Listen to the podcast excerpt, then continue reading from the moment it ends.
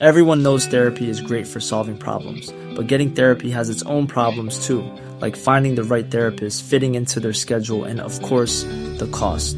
Well, BetterHelp can solve those problems. It's totally online and built around your schedule. It's surprisingly affordable too. Connect with a credentialed therapist by phone, video, or online chat, all from the comfort of your home. Visit betterhelp.com to learn more and save 10% on your first month. That's BetterHelp, H E L P. Do you know a student getting ready to go to college? Or are you looking at going back to school yourself?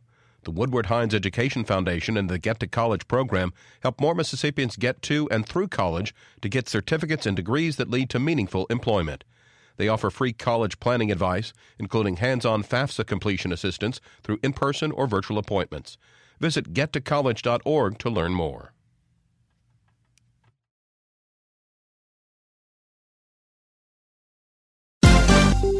This is MPB News. Hi, this is Karen Brown. Thanks for checking out the Mississippi Edition podcast. If you like what you hear, click subscribe, hit like, or leave us a comment if your app has that feature. Then find other MPB podcasts by searching MPB Think Radio on your favorite podcasting platform. Thanks.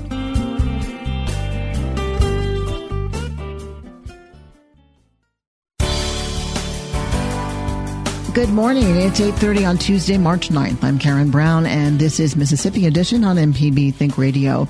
On today's show, officials in the city of Jackson say the current water crisis is nearing an end, but certain underlying issues still need to be reconciled.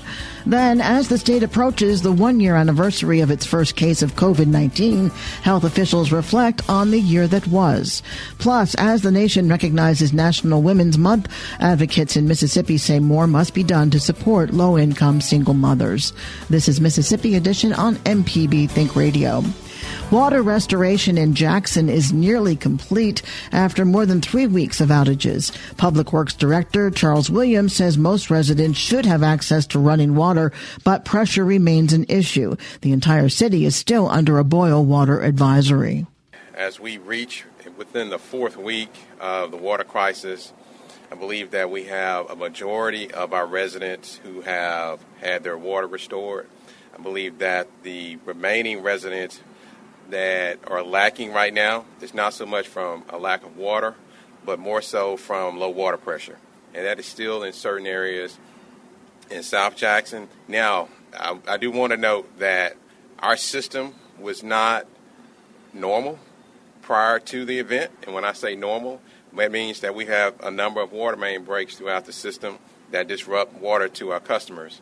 And then, secondly, we also had issues at the plant that uh, were uh, evident through an inspection uh, by the uh, EPA about a year ago.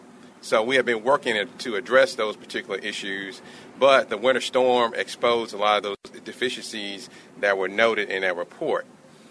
What I do want to say is that when we when we talk about normal, I'm not sure that we will be get back to normal. That is why we are requesting funding from additional resource in order to help us address that. But right now, we feel that the system is more stable now, right now. We are seeing gains in our tanks. We've been maintaining around 85 psi. We should go up a little higher later today. And uh, we are uh, anticipate uh, full recovery uh, within the system uh, uh, probably by the end of the week. You know, this brought to light a, a lot of issues that have been plaguing the city for some time. And in order for us to fully address it, that's why we've been asking for funding. So I'm going to work extremely hard with the mayor as we uh, touch on uh, different areas and resources in order to help that be achieved. And I look uh, forward to the progress that we'll be making in the future. Thank you. The immediate cause of the water issues in Jackson was last month's winter storm, but the underlying complications have been decades in the making. Mayor Chokwe Antar says the city is working on securing aid from the state and federal level. I'm optimistic. Uh, we will continue uh, to voice uh, to, to, voice our concerns and our needs, uh, and we will talk to all necessary parties. Uh, right now, uh, we're gonna we're gonna move forward and press forward with optimism that that, that will be heard. Uh, now, in terms of uh, the question of routine maintenance, that is correct. Uh, but the question then becomes why haven't we been able to effectuate the routine ma- maintenance that is needed? And that comes down to a matter of resources. Uh, we have talked exhaustively about the limitation of cities, city budgets, the aging infrastructure, the increased effect of, of things like hotter, hotter summers, colder winters, and, and, and more rain, and, and the effect that that has on our infrastructure. And so I think that it is a measure of the responsibility not only of cities, but it is a, a, reflection of the responsibility of state leadership and state resources and federal resources. Uh, Jackson, unfortunately, is not an outlier. Uh, this is a circumstance that we see repeated far too often across the state and across the country. Lumumba has been front and center during the weeks of the water crisis, calling for state leadership to recognize the need for long-term investment in the state's largest city. The formation of government is an operation of protecting the people. Uh, that is the, the, very impetus by which uh, we have government. And so, uh, providing resources to people who have been stretched in the midst of this pandemic, uh, people who have been harmed uh, in, in many ways, uh, is not a handout, as it is necessary support that we should be able to expect from our state and federal leadership. I want to be clear that the city of Jackson not only needs infrastructure support, we also need COVID support uh, in the midst of this pandemic, like every other city in the country. And so I don't want to mix the two. I don't want to confuse the two. Uh, I don't want to be cheated in our in our effort to get the support that we need. Uh, and so that is important. Lumumba says he plans to meet with Governor Tate Reeves. He says he wants to find a way to sincerely resolve the city's infrastructure problems, but rejects any plans that include ceding city assets like the Jackson Evers Airport. I do uh, have a scheduled meeting where we're going to sit down with one another again. Uh, and so I'd like to leave that the opportunity for, for growth in our discussions to take place. Uh, but as I have stated before, uh, obviously I don't favor that position. Uh, the city of Jackson uh, should not need to be extorted in any way in order to get the resources we justly deserve. Just to give by, by way of example, there are many capital cities around the country uh, that states recognize the great sacrifice that a capital city takes on.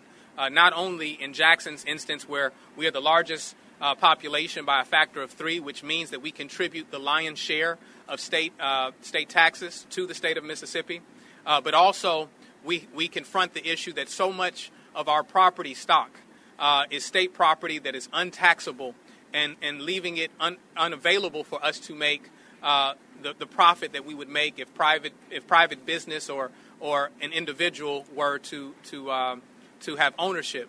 And so uh, many states uh, pay city uh, capitals uh, payment in lieu of taxes, recognizing not only that sacrifice, but in the city of Jackson's instance, uh, we don't even get water bills from the state, though we provide water to them.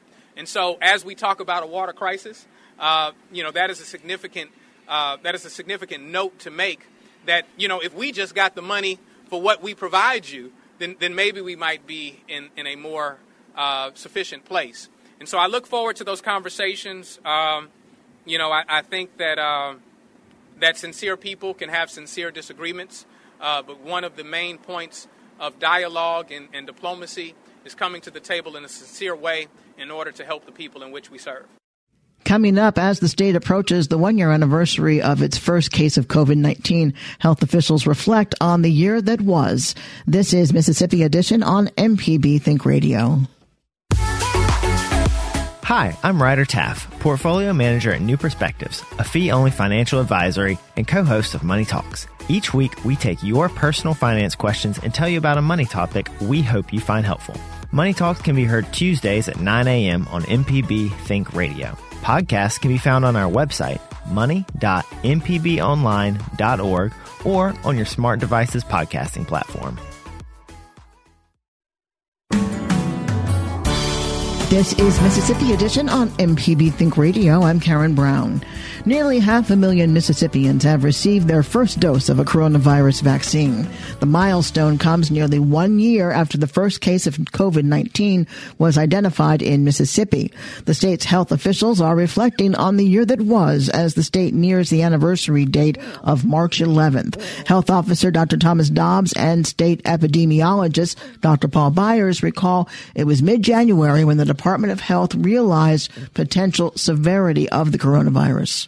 Probably mid January. Dr. Byers walked in my office and he said, Hey, look at this. And he showed some data. He said, I think this is the big one. I think this is going to be the big pandemic. I, I just got to give you kudos, Paul. You, you recognize the seriousness of it and the, it had the pieces involved that were really going to make it explosive and you were right. Um, in a way, it's not how we expected because when we looked at our, our modeling based on transmission, it was mostly based on flu. We had predicted a mortality of about 150 to 200,000 Americans who would have died. But we made some, within that planning, there were some assumptions that didn't turn out to be true. And that was this over politicization of non-pharmaceutical interventions, which was not in the playbook, right? So we've made some errors as, as a country by not having a steady approach to our preventive measures. And so I hope that we've learned our lesson after a couple of massive failures um, to just go go slowly, go carefully as we are getting the upper hand with vaccination. And and you know I think one of the biggest things for for for us looking at it from from an epidemiological standpoint is is just how many unknowns there were. Um, you know, we could look at what was going on in in other uh, countries, and it was obvious at that point that there was pretty easy transmission, and that it was affecting the um, the vulnerable populations.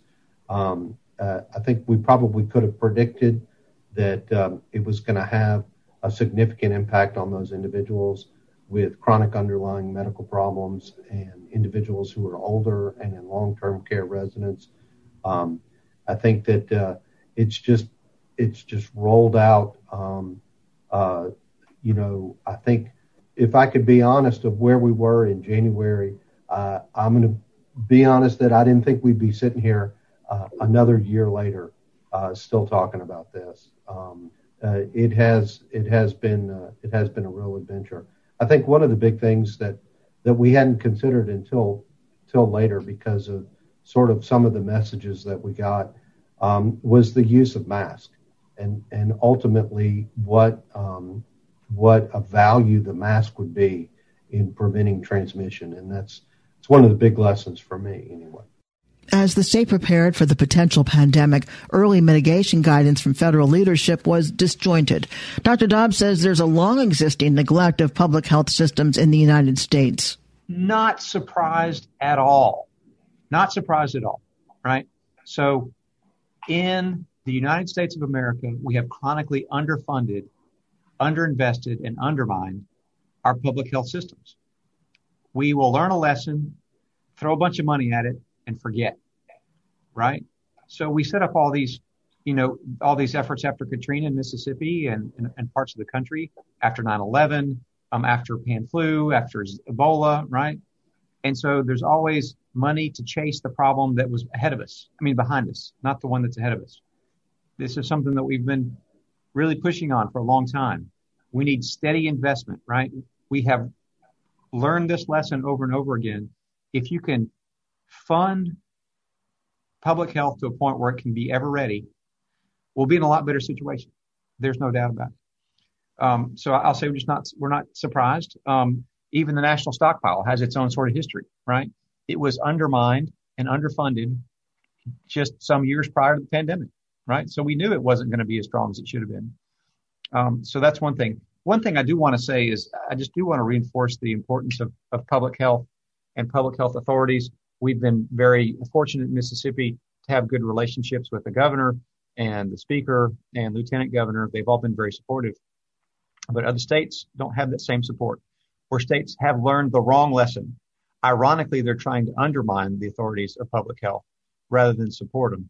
So I hope we don't actually go the wrong direction by undermining public health because they were underfunded to begin with. For state epidemiologist Dr. Paul Byers, the now year long fight against the spread of the deadly virus took its toll professionally and personally. Certainly, it's affected us and myself on a on a day to day basis, just like it's affected the, the rest of, of Mississippi and the sacrifices that, that everyday Mississippians are, are making as well is, you know, limiting those interactions. A lot of times not seeing family vulnerable family for, for quite some time. Um, you know, reducing the the um, the activities down to, to to just being at the house, um, and and certainly it's it's changed it's changed a lot of things in that way, and uh, it'll it'll be interesting to see um, how how those changes unfold in the in the long run. Um, but but it has been it has been an honor to be able to to work in this position and and do the work that we do every day. If there's anything that's that's been the most heartbreaking has been the deaths, and the the deaths have, have been difficult, and and we're at over six thousand, um, well, well over six thousand now. I believe it at over sixty eight hundred, and and those those do um, those do weigh heavily. Health officials say many indicators of high virus transmission are on the decline, such as test positivity, virus related hospitalizations, and deaths. They're also encouraged by the community's response to vaccine availability. Dr. Dobbs says they continue to explore ways to expand eligibility. We are always trying to fine tune availability with um, eligibility, right? So that we're getting the most bang for our buck. And I think if you consider last week we received um, around 120,000, well, about 130,000 doses, and we gave 132,000 doses. We're running it pretty tight, right? So we're getting vaccine out there. One of the things that's very important to be considerate of is there are geographic variabilities. That's very clear. We try to address that as best we can by how we share with partners. But also, we don't want to make it more difficult for people who are most vulnerable, 65 and older, maybe people who are not as internet savvy, maybe people who are facing health disparities. So we want to make sure that we get as many people opportunities as we can. In Mississippi, we have a very broad eligibility compared to other states. So, you know, please think about that. If we look at where other places are, we are looking at everybody 50 and older, anybody with chronic medical conditions, um, teachers, K 12, um, and, and younger kids, preschool and ch- child care, first responders, police, fire, healthcare. And that's a, that's a significant majority of the population of the state of Mississippi. MPB News will be reflecting on the one year anniversary of the pandemic more this week. On Thursday, in place of Mississippi Edition, MPB News, in collaboration with partner stations in Alabama and Louisiana, will present a year like no other, COVID 19 in the Gulf states. Coming up, as the nation recognizes National Women's Month, advocates in Mississippi say more must be done to support low income single mothers. This is Mississippi Edition on MPB Think Radio. Hi. I'm Dr. Susan Buttross, host of Southern Remedies, Relatively Speaking, a show that explores issues that relate to you and your family, from mental health obstacles and family interactions to handling life's disruptions. Whatever it is, we're here to help. Find out what we're all about and subscribe to the podcast by using any podcast app or by downloading our MPB Public Media app.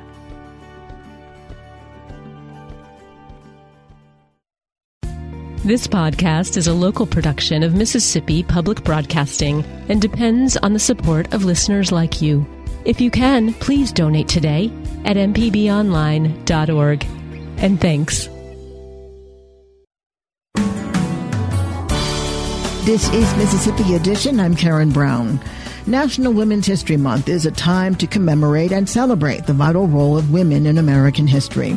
It's also a time to assess socioeconomic progress of women in a sustained fight for financial equality. Advocates say women in Mississippi are making gains, but many are finding it hard to make make, make ends meet financially. Cassandra Welchlin is with the Mississippi Black Women's Roundtable. She tells our Desare Frazier Mississippi's women are bearing a tremendous tremendous load in the marketplace, but still lack economic security. This is a very um, interesting time um, that we're living in. And for me, given the work that we're doing at the Mississippi Black Women's Roundtable, and that's just as a Black woman, I think about the Black women that we are advocating with and for on behalf of their economic security. You know, we're in the midst of a pandemic and just in the last several, you know, months, with the racial uh, injustice that occurred, you know, with all the protests that happened. So for me, I'm thinking mostly about Black women and girls and our economic security, and um, and how also we have, you know, uh, been a part of the social.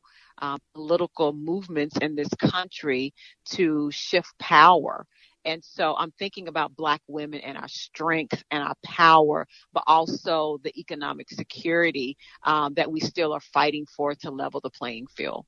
How are we doing overall? Are we making any gains? Are women making gains? Women are making gains in the sense that, you know, we are, um, we're always you know, we are the backbones of our families and the backbones of our communities and always have been, you know, particularly for black women. Um, we are caregivers. We, you know, we make so many sacrifices for our families. And yet, you know, when we look at, you know, the economic security of our households, uh, we still have a long way to go. Um, particularly, you know, in the state of Mississippi, where Black women are still making 56 cents on the dollar um, to that of a white male.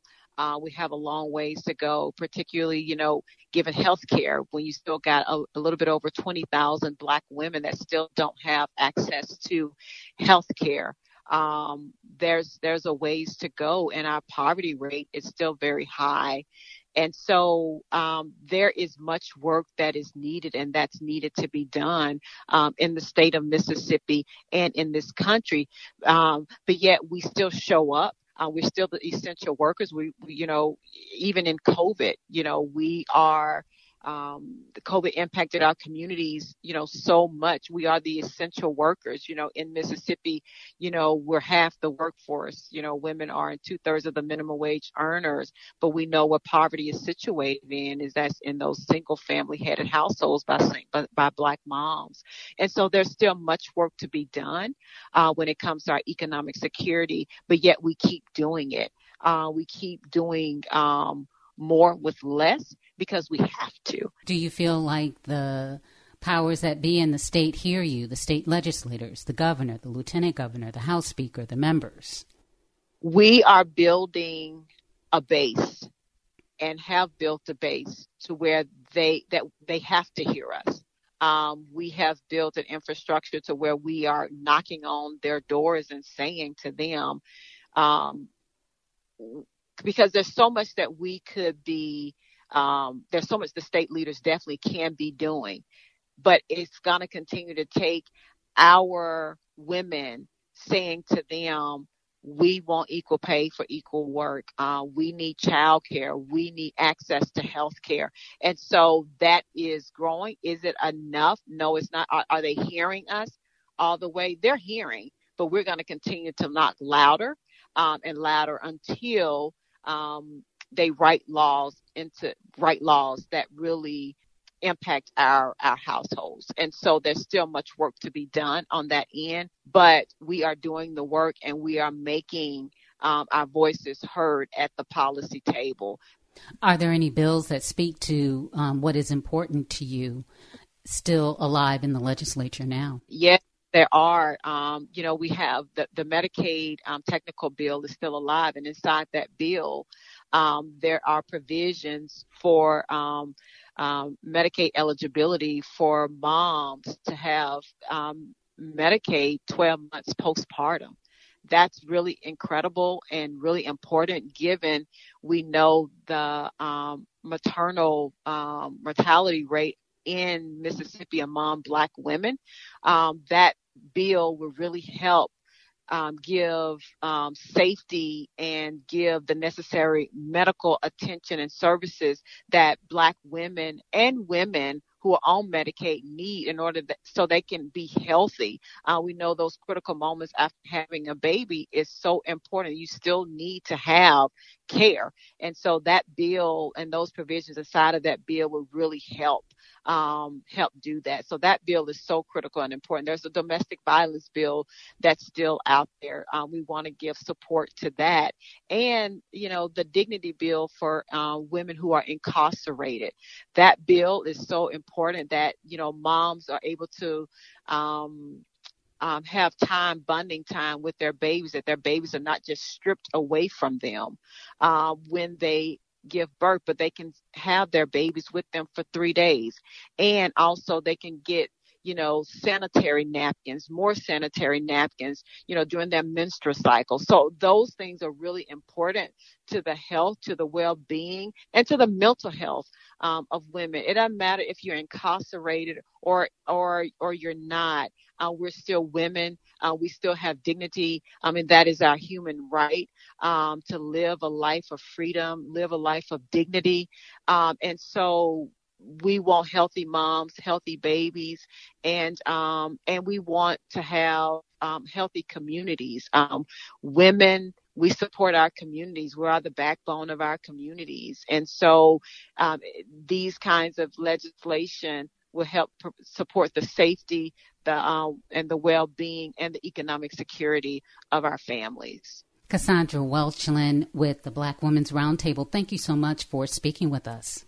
Thank you. This has been Mississippi Edition on MPB Think Radio. Thanks for listening to the Mississippi Edition podcast from MPB News and MPB Think Radio. Don't forget to subscribe if you haven't already, and if your app lets you, leave a comment or review. We really do appreciate it. Remember, you can always get in touch with MPB News on Facebook and Twitter, and fresh episodes of the podcast are posted every weekday morning. I'm Karen Brown. Thanks for listening. This is Mississippi Edition from MPB Think Radio.